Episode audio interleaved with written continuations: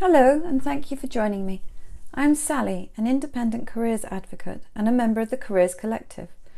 As an organisation, we support students, schools, and parents with information about options after school. Today I'm talking about apprenticeships and how you will know if you're a good fit for an apprentice programme. Apprenticeships are the oldest form of qualification. Over the centuries, they've morphed, twisted, turned, and evolved. Using the caterpillar to butterfly analogy, these are robust, reliable, and a practical way that a student can emerge as a qualified and valuable employee.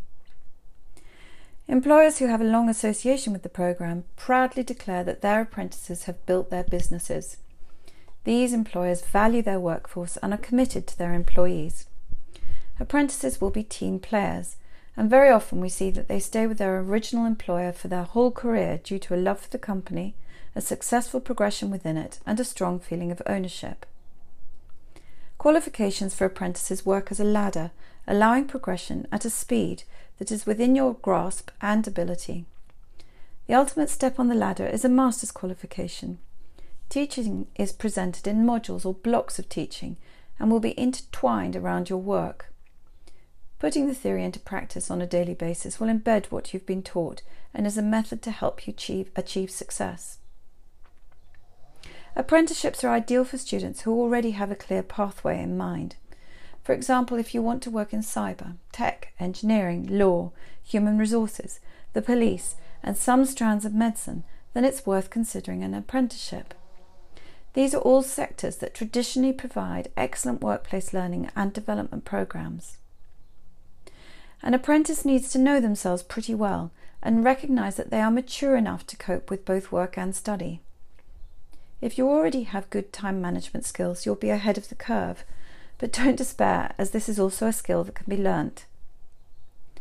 All employers are seeking apprentices with strong academic records.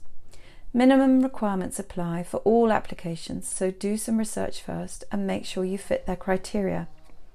In your application, reference the company, what they do, and show how your strengths will be beneficial to them. As an apprentice, is a student who clearly does not dream of being at university and living a student lifestyle. Work will be demanding and will have set hours, and lions will no longer be on the agenda. For some students, however, earning a salary will be the incentive and has huge appeals as it opens doors to many other things. At present, most people are working from home, and without a crystal ball, we cannot tell you if or when offices will be used again.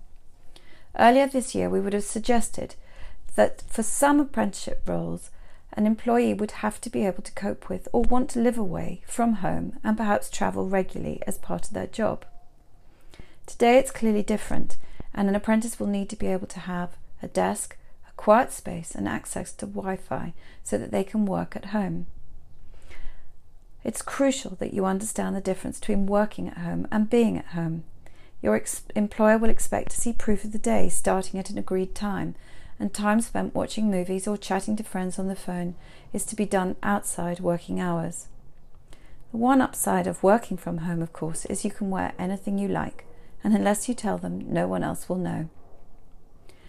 Employers are looking for employees who are motivated, ambitious, and driven being enthusiastic and passionate about their company and understanding their business values and missions will, of course, please the senior management team, but it will also help you feel as if you are part of their team and that you are adding value to all you do for the company.